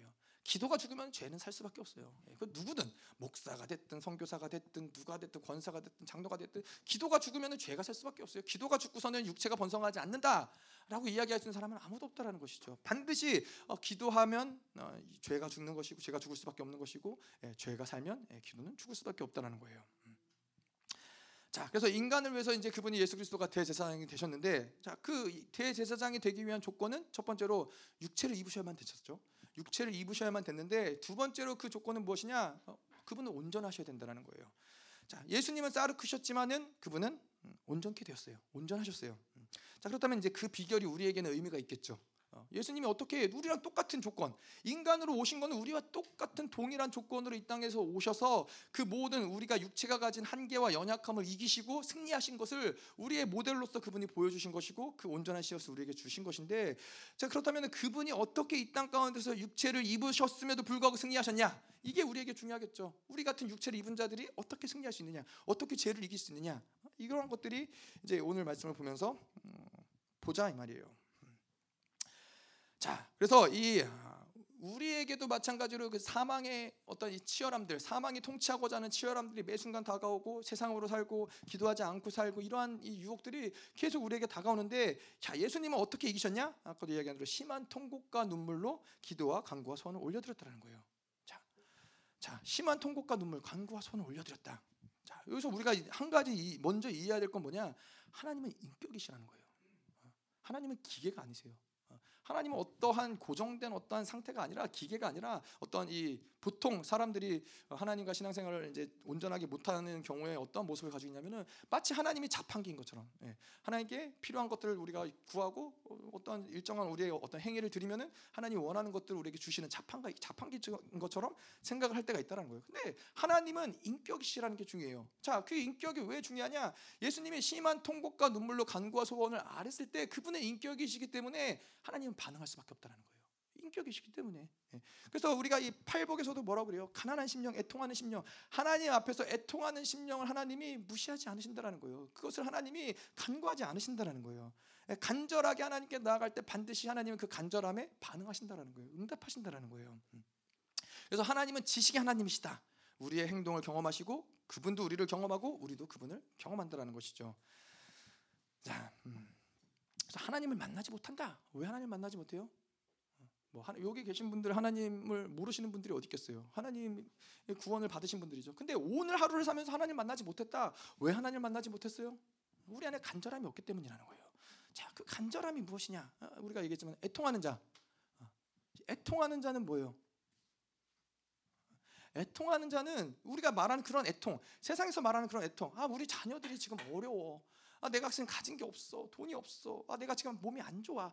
그렇기 때문에 하나님 앞에 애통하는 그 애통함을 얘기하는 거예요? 그 애통함을 얘기하는 게 아니라는 거예요. 하나님 앞에서 애통함은 세상에서 애통함 뭐예요? 갖지 못해서 건강을 갖지 못해서 돈을 갖지 못해서 성공을 갖지 못해서 애통한다면은 성경에서 말하는 애통함은 비워내지 못하기 때문에 애통한다라는 거예요. 다시 말해서 이 애통함이라는 건 뭐냐면은 내가 하나님이 주시는 것으로 살아가려고 하고 하나님의 어떠한 이 지혜로 살아가려고 하고 하나님으로 살아가려고 하는데 예, 거기에서 오는 애통함이라는 거예요. 그러니까는 내 모든 삶을 내 방법, 내 계획, 내 뜻, 내가 원하는 대로 살아간 사람은 결코 애통할 일이 없어요. 애통할 게 없어요.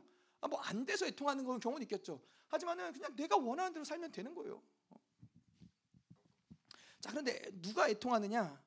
아, 하나님만을 소망으로 삼는 사람들, 하나님이 안 해주시면 아무것도 할 수 없는 사람들. 이분은 애통하 이 사람 사람들은 하나님께 애통하는 거예요. 하나님 당신이 안 해주시면 나는 아무것도 할 수 없습니다. 하나님이 안 하시면은 나는 죽을 수밖에 없습니다. 이러한 애통하는 기도를 하나님 반드시 들으신다라는 것이죠. 그래서 예수님이 심한 통곡과 눈물로 기도를 드렸다. 하나님이 예수 그리스도가 애통함으로 그분께 기도를 드렸다는 거예요. 그분의 애통은 뭐예요?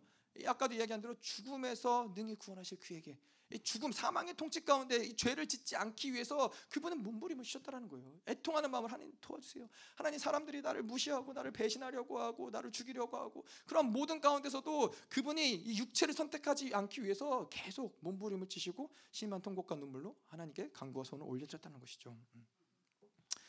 자, 근데 예수님이 그러셨는데 예? 예수님이 그러셨는데 예, 우리는 그렇지 않고서는 하나님과 살아가는 것이 육체로 육체 가운데 살면서 그렇게 기도하지 않으면서 살아가는 것이 가능하겠어요? 아니에요. 그거는 큰 착각이죠. 아 예수님이 다 이루셨잖아요. 예수님이 십자가에서 다 죽으셨잖아요. 예수님이 그러한 이 모든 길들을 내시고 우리의 모델이 되셨지만은 우리도 동일하게 그분을 따라가는 거예요. 그분 계속해서 그분이 일하실 수 있도록 우리는 계속 예, 십자가에서 자아를 내어드리고 십자가에서 쪼개지고 예, 계속해서 우리가 하나님 이 죄와 싸우기까지 계속해서 우리는 하나님 앞에 간절히 기도를 드리는 것이 우리에게 중요하다는 것이죠. 자, 그래서 여기서 이제 소원을 올려드렸다. 여기서 소원을 올려드렸다는 것은 내 어떠한 소원, 소망 이것을 올려드렸다는 것을 이야기하는 것이 아니라는 거예요. 아, 하나님 나 이렇게 됐으면 좋겠어요. 하나님 이런 것이 이루어졌으면 좋겠어요. 이것을 성경에서는 소원이라고 얘기하느냐? 아니에요. 우리가 기도를 이야기할 때 100% 하나님께서 응답하신다라고 이야기를 해요. 우리의 기도는 100% 하나님은 응답하는 기도예요. 자, 하나님의 기도가 응답되지 않는 이유는 뭐예요? 하나님의 뜻이 아니니까. 하나님의 때가 아니든 뜻이 아니든 하나님의 계획이 아니든 하나님의 선하심이 아니든 하나님의 뜻이 아니니까 응답하시지 못하는데 우리의 기도는 뭐예요? 내 뜻을 포기하고 하나님의 뜻을 선택하는 거예요. 기도의 과정을 통해서 자꾸만 나의 뜻을 포기하는 거예요. 아, 나는 이런 게 필요한 줄 알았는데 그게 아니군요, 하나님. 나에게 지금 이런 걸 주셔야 되는 줄 알았더니 그게 아니군요, 하나님. 내 뜻을 포기하고 하나님의 뜻을 선택하는 거예요. 그러면 그 하나님의 뜻을 선택한 그 기도가 100% 응답이 되겠어요, 안 되겠어요? 100% 응답이 될 수밖에 없다라는 거예요. 그래서 기도는 본질적으로 100% 응답을 받는 것이 기도의 원리라는 것이죠. 자, 그래서 하나 예수님이 어, 소원을 올려드렸다. 그거는 하나님의 뜻을 올려드린 거예요. 고난 가운데서 고난을 당하면서도 계속 하나님의 뜻을 붙잡는 거예요. 자, 그래서 어, 그 육체로 사신 육체로 사시면서도 죄를 이기신 비결이 무엇이냐? 간절한 기도를 올려드리셨다.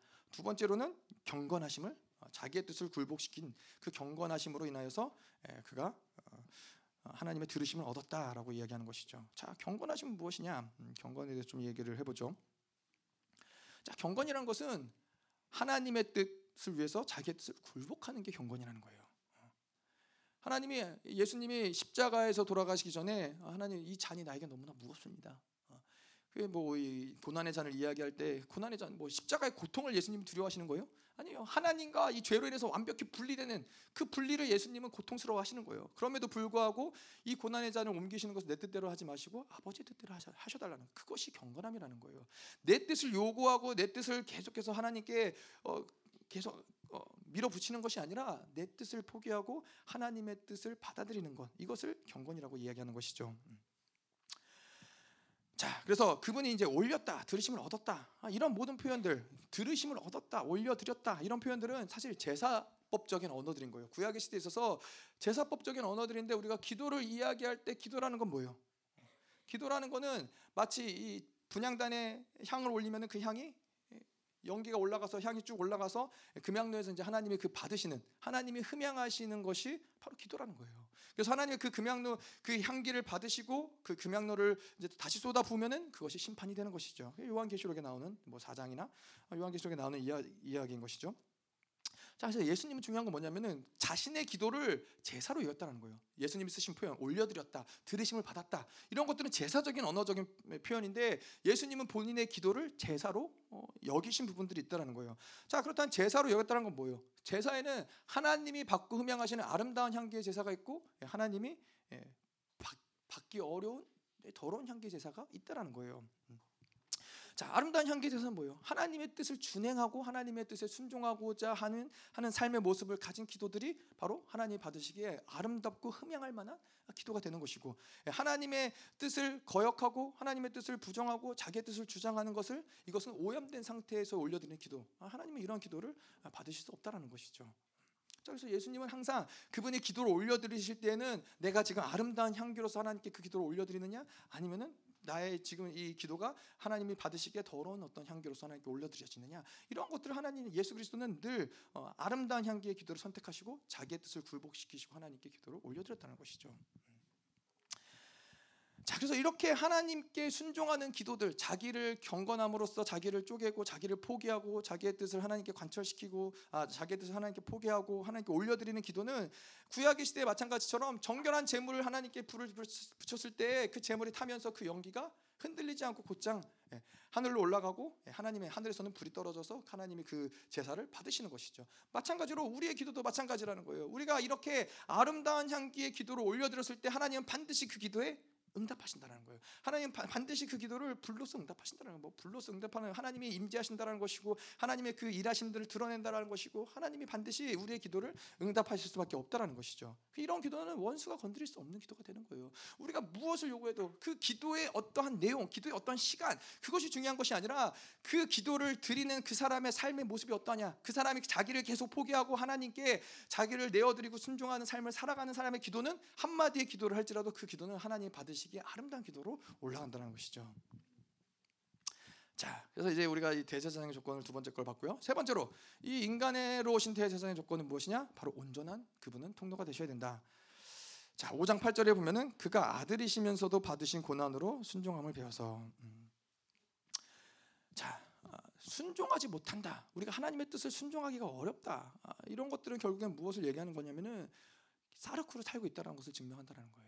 사르크로 살면서 하나님의 뜻을 순종한다라는 것은 불가능에 속 해 있는 부분이에요. 네, 사르크는 결단코 하나님의 뜻을 순종할 수도 없고 하나님의 뜻을 받아들일 수도 없는 상태가 바로 육체의 상태라는 것이죠. 자, 근데 예수님이 아, 받으신 고난으로 순종함을 배웠다. 아, 예수님이 순종을 모르셨던 분일까요? 그분이 순종을 모르셨기 때문에 고난인의 시간을 통해서 아 순종이란 이렇게 하는 거구나라는 것을 배웠다라는 것일까요?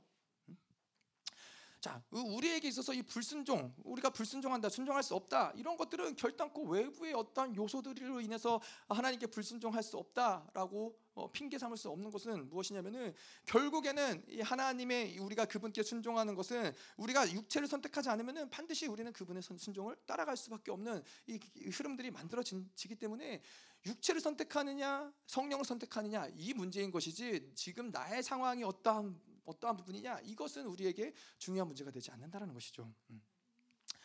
자 그래서 이 예수님 같은 경우가 그분은 인간적으로 오셔서 사르크를 선택하셨기 때문에 사르크로 오셨기 때문에 불순종할 수밖에 없는 상황들이 예수님에게 너무나 많은 부분들이 있었다는 거예요. 그 여러 가지 고난들, 여러 가지 어려움들, 그 태어나실 때부터 그분은 누우실 곳이 없으셨던 그런 고난 가운데서 그분이 태어나시고 고난을 통과하셨지만은 그분은 철저히 자기를 비우고 순종함으로써 뭘 증명해요?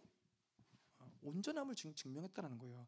순종함을 배웠다라는 것은 무엇이, 무엇이냐면은 사르크 인간의 육체인 상태 사르크의 상태에서도 철저히 자기를 비워내면은 온전한 순종을 드릴 수 있다라는 것을 그분이 확증하셨다라는 것에 초점이 있다라는 것이죠. 예, 순종이라는 건 뭐예요? 그래서 순종을 다른 말로 하면은 자기를 비워내는 거예요. 예, 자기의 방법, 목적, 계획 있는 사람들은 결코 순종하기가 쉽지 않아요. 왜냐하면 내 방법과 틀리거든. 하나님 원하시는 건 내 계획과 틀리거든. 하나님의 마음, 하나님의 뜻, 하나님의 지혜는 마치 우리의 하늘과 땅이 다른 것처럼 그분의 지혜와 우리의 지혜는 하늘이 다른 땅이 다른 것처럼 다른데 내가 나의 것을 주장하고 있는 상태에서는 그분의 뜻을 순종하는 것이 어렵다라는 거예요. 나의 것을 자꾸만 포기하고 내어드릴 때 우리는 그분께 순종할 수 있다는 것이죠. 자, 그래서 고난이라는 시간, 우리에게 반드시 인생은 반드시 고난이라는 시간이 찾아옵니다. 누구에게나 어, 어려움, 고난의 아픔의 시간들이 있어요. 어, 뭐, 그것은 나이가 많든 적든 그것은 뭐 하나님을 잘 믿든 못 믿든 인생 가운데는 인간이 이야기해야 하는 어떤 고난이라는 시간들은 반드시 찾아와요. 뭐 요셉도 그랬고 다니엘도 그랬고 모세도 그랬고 고난이라는 시간을 찾아오는데 고난이라는 시간을 우리가 어떻게 통과해야 되느냐? 바로 그, 그 시간을 통해서 우리는 육체를 사르크를 죽이는 시간으로 가져가야 된다는 거예요. 예수님이 그러하셨듯이 고난을 통해서 순종함을 배우는 시간을 통과하는 거예요. 아, 이렇게 고통스럽고 고난 고난스럽지만은 그것을 내가 이기려고 몸부림을 치고 발버둥을 치는 것이 아니라 하나님 내가 완전히 죽어집니다. 당신이 무엇을 얘기하든 당신을 선택합니다. 순종함을 배우는 시간으로 우리가 가져가야 된다는 것이죠. 음. 철저히 하나님만을 의지하는 시간이 그런 고난의 시간이 되어야 된다는 거예요. 자, 구절 볼게요.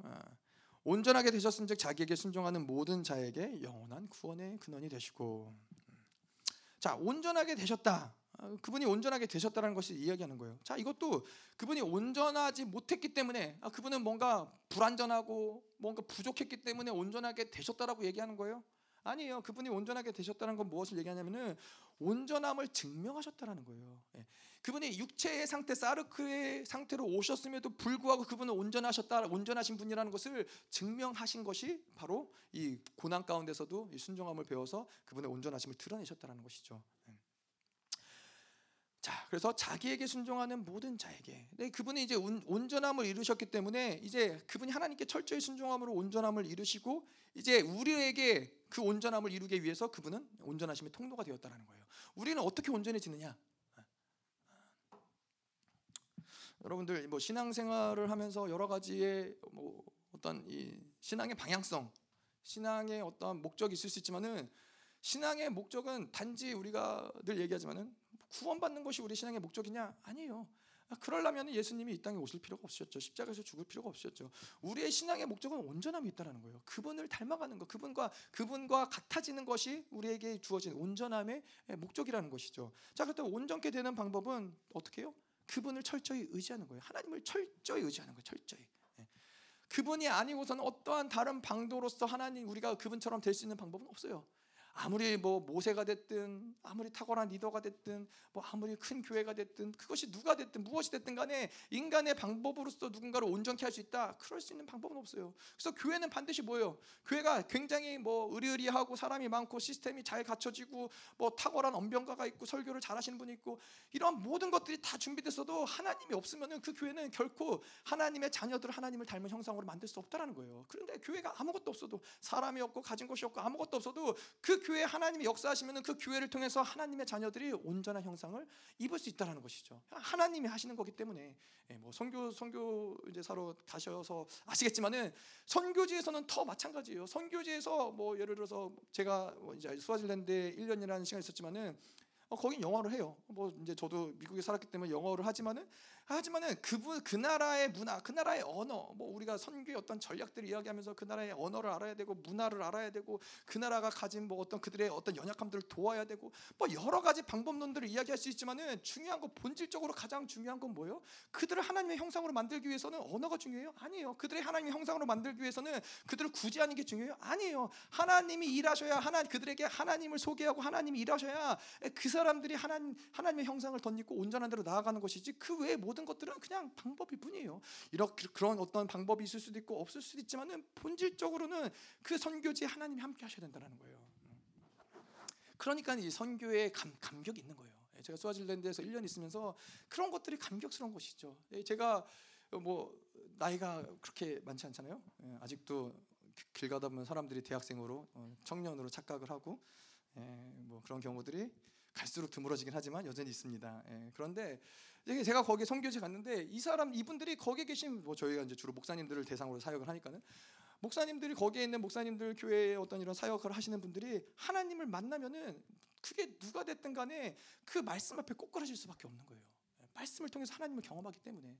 그래서 뭐 우리 같은 저희 같은 경우 그렇잖아요. 그들에게 무엇을 절대 주지 않아요. 뭐, 뭐 없어서 못 주냐? 뭐 필요할 때 하나님이 주시라면 주시면은 우리에게 우리의 사역에 있어서 궁극적인 목적은 하나님을 만나게 하는 거예요. 하나님을 경험하고 하나님을 만나서 그분의 형상을 닮아가는 것이 목적인 것이지 그 외 모든 것들, 그 외 모든 것들은 그렇게 본질적으로 중요하지 않다. 제가 말씀드렸잖아요. 어떤 분이 예, 그 어, 우리 어, 여러분들 잘 아시는 한난영 전도사님이 영어를 진짜 못하세요. 예, 중국어를 좀 하시는데 영어를 진짜 못하세요. 근데 이분이 저희가 이제 모잠비크 갔을 때요. 모잠비크 갔는데 그냥 손 대고 할 수 있는 유일한 유일한 언어 단어 I love you, God loves you, God loves you. 그러고 안아주고 God loves you. 그러죠. 근데 그렇게 안아주는 사람마다 눈물을 흘리고 회개하고 예, 막 귀신이 축사되고 난리가 난 거예요. 언어가 중요해요? 언어가 중요하지 않아요. 예, 언어는 필요한 수단이긴 하지만은 본질적으로 언어가 중요한 건 아니라는 것이죠. 자, 우리에게도 교회에게도 마찬가지인 거예요. 교회에 있어서도 그 교회의 사이즈, 그 교회에 어떠한 무엇을 할 수 있냐 이것은 별로 중요하지 않아요. 그곳에 성령의 임재가 있느냐, 거기에 하나님이 일하시냐, 거기서 하나님이 역사하시느냐. 그러면 하나님이 역사한다면 반드시 그 교회 성도들은 예, 하나님을 만날 수밖에 없는 것이고 그 하나님 만남을 통해서 그분을 닮아갈 수밖에 없다라는 것이죠. 이것이 불가능한 교회에 있다. 이것이 불가능한 교회 다닌다. 아, 그러면은 네, 무서운 것이죠. 예, 그 교회를 담당하는 목회자는 무서운 것이죠. 예, 하나님이 그들에게 양을 맡겼는데 그 양들을 하나님의 온전한 형상으로 이끌어가지 못했다. 아, 그러면은 어떻게 하나님을 만날 수 있겠어요? 예, 하나님 앞에 어떻게 하나님 앞에 당당함으로 설 수 있겠어요? 음, 무서운 것이죠. 음. 자, 어쨌건 영원한 구원의 근원이 되시고 그래서 예수 그리스도를 통해서 그분이 온전함을 이루시고 인간으로 오시고 온전함을 이루셨기 때문에 이제는 그분이 우리의 구원의 근원이 되신다는 거예요. 예, 그분으로 인하여서 모든 구원이 시작이 되고 모든 구원이 완성이 된다는 것이죠. 자, 여러분들이 구원을 어떻게 이루었어요? 잘나서 그러셨어요? 여기 있는 분들이 특별히 잘나고 특별히 잘하는 것들이 있어서 여러분들이 구원을 받으시고 구원을 이루신 거예요? 아니에요. 다 철저히 누구나 할 것 없이 다 철저히 하나님의 은혜라는 거예요. 하나님의 은혜로 하나님 예수 그리스도로 인해서 구원을 받은 것이지 어떤 누구도 어, 구원을 자랑할 수 있는 사람은 없다라는 것이죠. 자, 그래서 예수님이 인간으로 오신 두 가지 이유는 무엇이냐? 그분이 인간으로 오셔서 우리를 구원하실 수 있는 자격을 획득하시고자 한 것이 첫 번째요. 두 번째로는 우리가 이 땅 가운데서 육신을 입고서 어떻게 삶을 살아가야 되느냐 이것을 보여주기 위해서 예수님이 삶의 모범을 어, 보이셨다라는 것이죠. 자, 그리고 이제 네 번째로 그분은 어, 인간을 위한 대제사장의 조건은 그분은 인정함을 받으셨다는 거예요. 10절에 어, 보면은 하나님께서 멜기세덱의 반차를 따른 대제사장이라 칭하심을 받으셨느니라. 자, 여기서 칭하심을 받았다. 이건 무엇을 얘기해요? 칭하심 받았다는 건 하나님으로부터 인정하심을 받았다는 것을 이야기해요. 음. 자, 그런데 자, 그렇잖아요. 왜 하나님이 하나님의 아들이신 그분이 왜 신이신 그분이 인정함을 받으실 필요가 있었어요?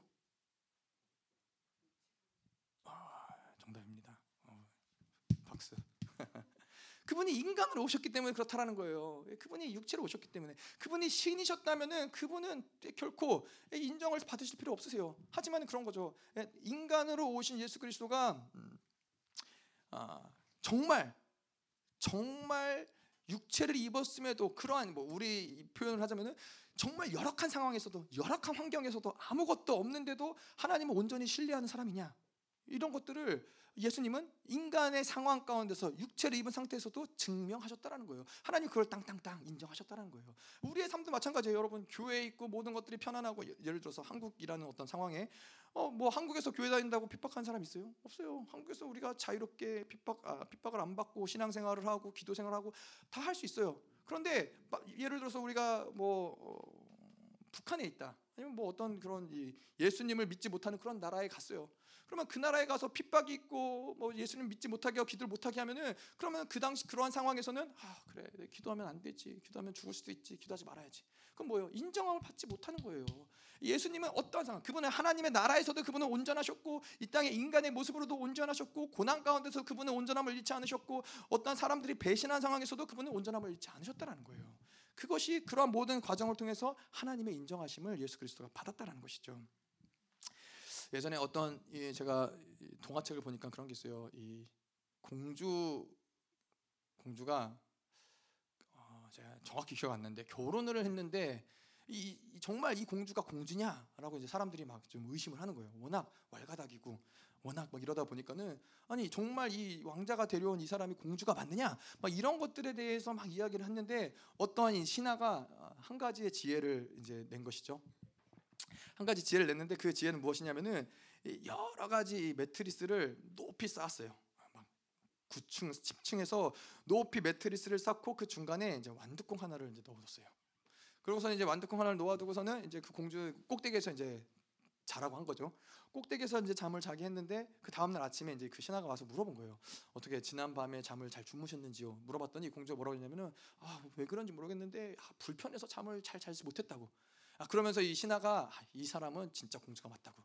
왜냐하면 이 공주로서 편안함을 누리고 살아왔던 사람은 아주 자그마한 완두콩이 있는 것조차도 감지할 수 있었다라는 것이죠. 근데 이 하나님 예수 그리스도 그런 거예요. 예수 그리스도가 그분은 온전하신 분이기 때문에 어떠한 상 어떤 환경에서도 그러한 어떠한 이 온전하지 못한 것들을 받아들이지 않고 온전함을 이루실 수 있었던 것이 바로 어, 예수 그리스도가 그 인정하심을 받았다라고 우리가 이야기할 수 있는 것이죠. 음. 자, 그래서 어, 예수님은 그분이 언제 메시아로 인정하심을 받으세요? 십자가에서 죽으실 때 그 메시아로 인정하심을 받으셨다라는 거예요. 어. 끝까지 예수님은 자기의 어떠함을 포기하시고 예, 계속 하나님의 뜻을 받아들이신 것이죠. 십자가로 죽으심으로써 이제 정말로 온전하게 아, 그분이 어, 메시아가 맞구나라는 것을 인정했는데 그 인정을 어, 마가복음에서는 15장 39절에 백부장이 이는 실로 하나님의 아들이다라고 그 고백을 듣도록 하신 것이죠. 자, 그래서 이 오늘 이 예수 그리스도가 7절과 8절에 보면은 어떠한 상황이 있었어요? 이 7절과 8절 안에서 우리가 보자면은 죽음이라는 상황, 죽음에서 그분은 이러, 한 상황 가운데서 자기를 어떻게 하셨어요? 자기를 어, 비워내셨는데 심한 통곡과 눈물로 간것을 올렸다. 이거는 그러한 죽음이라는 사망의 통치 앞에 죄의 육체 육체가 죽을 수밖에 없는 사망의 통치를 그 유혹이 올 수밖에 없는 상황 가운데서도 계속 심한 통, 강구와 눈물 심한 통곡과 눈물로써 자기를 비워내셨다는 거예요. 계속 자기를 비우셨다는 거예요. 그러면서 자기를 비워내심으로써 하나님의 인정하심을 받았는데 그게 뭐예요? 죽인, 죽음을 능히 구원하시리 에게 들으심을 얻었다. 그분의 하나님의 인정하심을 받았다는 거예요. 8절도 어, 내용은 다르지만 결국 같은 걸 얘기하는 거예요. 고난 가운데 그가 계셨는데 고난의 시간을 통해서 뭐예요? 순종함을 배웠다는 건 뭐예요? 자기를 비워냈다라는 거예요. 자기의 의지, 자기의 욕구, 자기가 살고 싶은 어떤 본능들을 비워내고서는 순종함을 배웠다라는 것이죠. 순종함을 배웠기 때문에 구절에서 뭐라 그래요? 그가 온전하게 되셨은, 되셨은즉 영원한 구원 이 되시고 하나님의 인정함을 받은 거예요. 10절에도 멜기세덱의 반차를 따른 대제사장이라 칭하심을 받으셨느니라. 하나님의 인정하심을 받았다라는 거예요. 자, 그래서 우리에게 있어서는 어떤 이러한 고난의 시간이 찾아온다. 하나님의 인정하심을 받을 수 있는 중요한 순간들이라는 것이죠.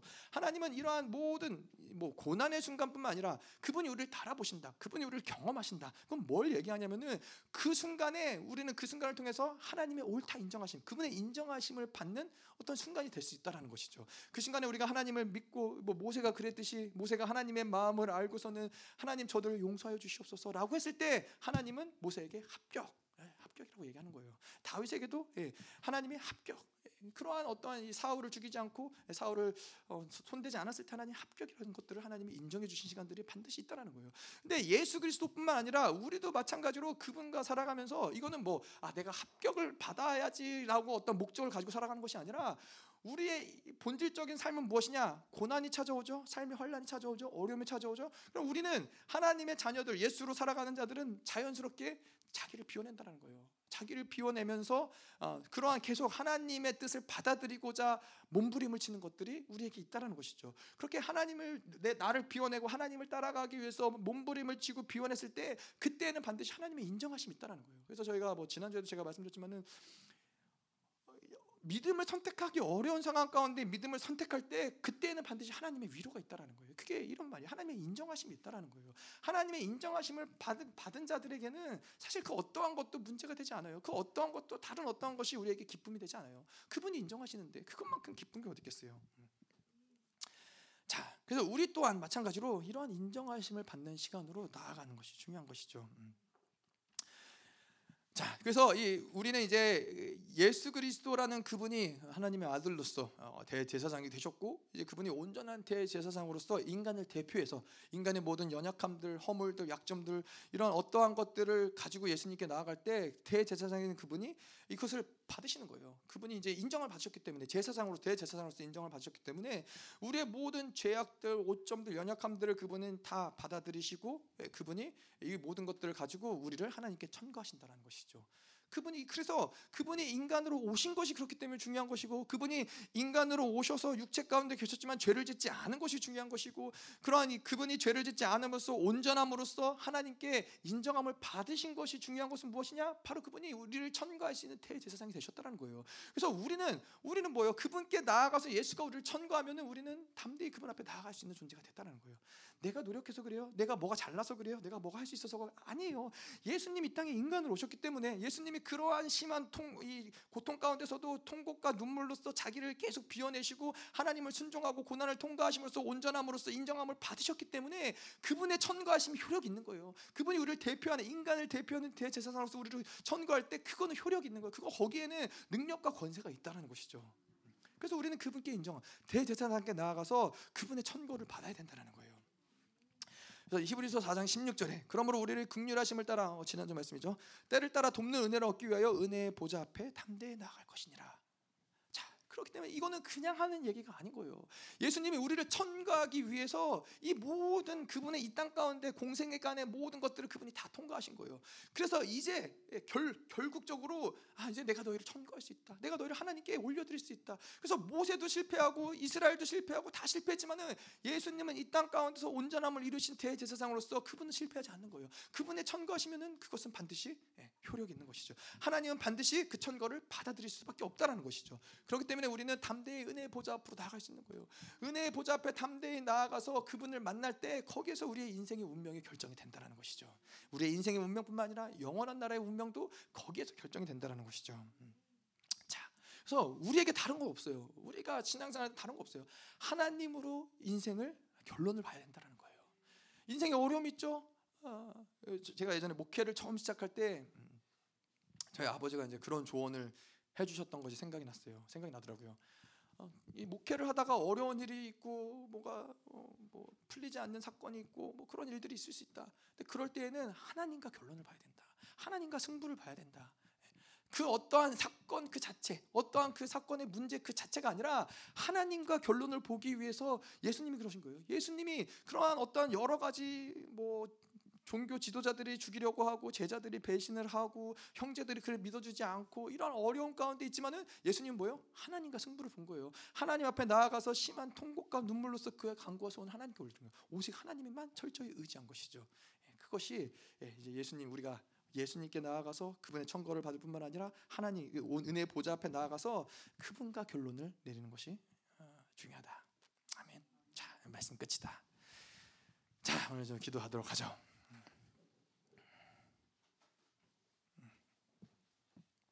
자, 우리가 좀 기도를 할 텐데요.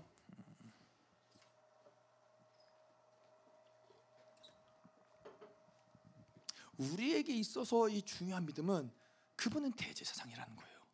여러분 이 대제사장이라는 존재가 이스라엘에게 있어서 어마어마한 존재였어요. 예, 그 이스라엘의 모든 죄악들을 어, 제물로서 하나님께 올려드리고 하나님께 나아갈 수 있는 이스라엘이 하나님을 만날 수 있는 길을 만들어 준 것이 바로 대제사장이라는 거예요.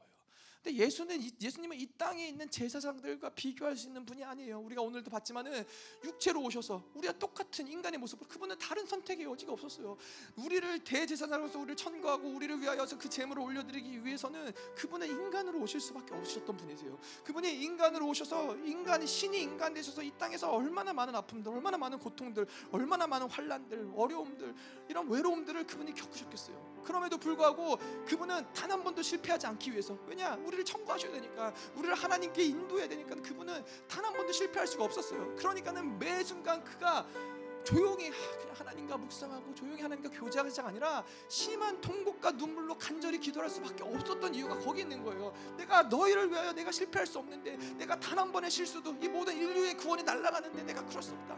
그분은 매일같이 조용한 곳에 나아가서 심한 통곡과, 통곡과 눈물로 계속 하나님 앞에서 계속 자기를 내어드리고 하나님 당신 도와주시옵소서. 하나님 도와주세요. 하나님 내가 넘어질 수 없습니다. 하나님 이 사망의 통치 가운데 내가 들어갈 수 없습니다. 하나님 앞에서 간절히 기도하며 그분이 이 온전함을 이루셨다는 것이죠. 우리가 다르냐? 우리는 다르지 않아요. 예수님이 그 길을 가셨다면은 우리도 그 길을 가는 거예요.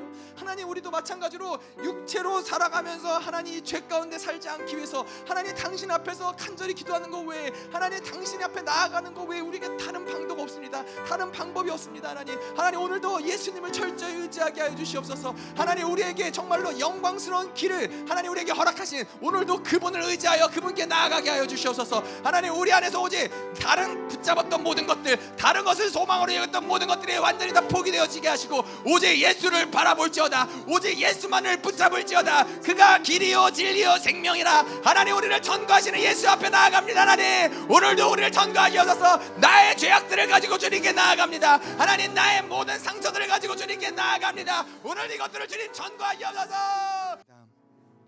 이제는 교회 머리 대신 우리 구주 예수 그리스도의 은혜와 아버지 하나님의 끝없는 사랑과 성령 하나님의 내주 교통교로 충만케 하시는 역사가 오늘도 대제사장이신 예수 그리스도와 더불어서 은혜의 보좌 앞으로 나아가기로 결단하는 사랑하는 성도들과 그 가정과 직장과 기업과 비전 위에 전 세계 파송된 사랑하는 선교사들과 생명사역과 열방교회 위에 이제로부터 영원토록 함께 있을지어다 아멘.